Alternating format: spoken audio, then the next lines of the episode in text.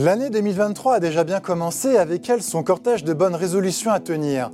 À cet égard, si vous êtes détenteur d'un contrat d'assurance vie, pourquoi ne pas prendre la résolution de lire sérieusement les documents d'information que vous envoie votre assureur? C'est entre janvier et mars que votre assureur vous fait parvenir le relevé annuel de situation. Encore de la paperasse inutile qui plombe l'empreinte carbone, me direz-vous Eh bien, détrompez-vous, ce document de synthèse peut vous apporter des informations précieuses sur la gestion de votre contrat. Et histoire de vous rassurer, il est de moins en moins envoyé par courrier, mais fait l'objet d'un envoi dématérialisé. Dans ce nouveau numéro de Bourse au Campus, on vous explique pourquoi il faut s'intéresser au relevé annuel de situation.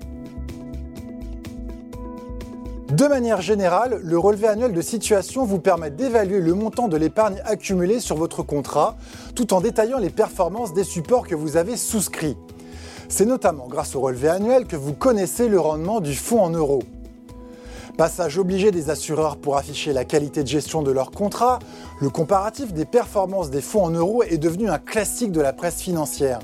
Ce sont surtout les épargnants les plus assidus qui prennent connaissance de ces palmarès afin de comparer les performances de leur contrat par rapport à la concurrence. Toutefois, si vous ne lisez pas régulièrement la presse financière, sachez que le rendement du fonds en euros apparaît en première place sur le relevé. Dit plus simplement, vous ne pouvez pas le manquer. Selon un rapport publié fin 2022 par France Assureur, l'organisme professionnel qui représente les compagnies d'assurance exerçant en France, la part d'unités de compte ou UC, c'est-à-dire les supports boursiers d'un contrat, représente près de 39% des versements effectués par les épargnants. Dit autrement, les souscripteurs ont compris que pour améliorer la rentabilité de leur placement, il leur faut désormais diversifier sur plusieurs supports et plus seulement sur le fonds en euros. D'ailleurs, les assureurs ont généralisé la pratique qui consiste à attribuer un rendement plus important sur le fonds en euros dès lors que l'épargnant a souscrit une part significative d'unités de compte, généralement entre 30 et 60% selon les contrats. Là encore, le relevé annuel vous aidera à y voir plus clair, car la répartition entre fonds en euros et unités de compte est clairement indiquée dans le document. Mais surtout, la performance sur l'année des unités de compte y est détaillée ligne par ligne. Vous y trouverez le nombre de parts souscrites, leur valeur au 31 décembre de l'année écoulée et le montant investi en euros. Plus globalement, cette ventilation par support vous permet de détecter les UC les plus performantes. Si vous avez conservé les relevés des années précédentes, vous pourrez comparer sur le long terme et vérifier que les unités de compte correspondent bien à votre profil d'investisseur.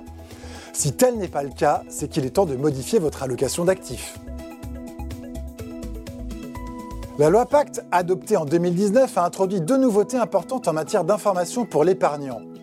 Lorsque votre assureur gère plusieurs contrats, ce qui est souvent le cas dans les réseaux bancaires, il doit vous communiquer dans le relevé annuel le taux de rendement garanti moyen, mais également le taux moyen de participation aux bénéfices alloués aux autres contrats de sa gamme, qu'ils soient commercialisés ou fermés à la souscription.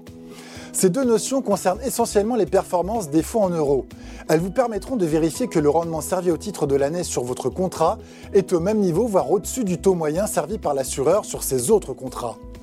Si ce n'est pas le cas, cela veut dire que votre assureur ne revalorise plus correctement votre contrat, ce qui arrive fréquemment lorsqu'il est fermé à la commercialisation.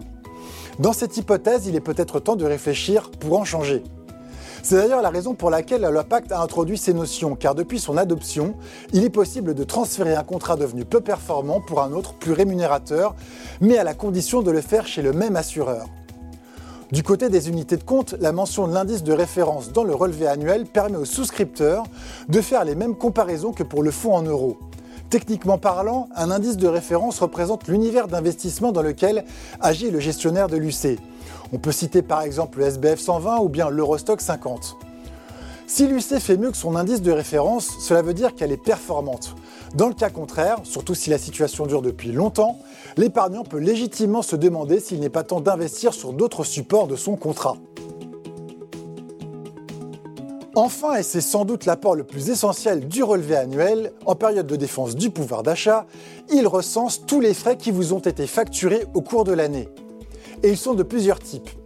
Tout d'abord, il y a les frais de gestion du contrat. Certains acteurs font le choix de prendre des frais différenciés selon le support investi ou le mode de gestion retenu. Par exemple, ils prendront des frais moins élevés sur le fonds en euros, mais plus conséquents sur les UC ou sur la gestion pilotée. D'autres font le choix de prendre le même niveau de frais sur les supports euros et UC, mais de rendre la gestion pilotée plus accessible avec des frais plus réduits. Globalement, l'échelle de ce type de frais oscille entre 0,60 et 1,10%, mais il reste assez bien identifié par les souscripteurs. En revanche, beaucoup d'épargnants ont tendance à oublier que des frais sont facturés au sein de chaque unité de compte. On parle alors de frais de gestion de l'actif financier. Le souscripteur ne se rend pas compte car ces frais sont déduits du rendement brut du support. Autrement dit, ils sont prélevés en amont du rendement final servi à l'épargnant.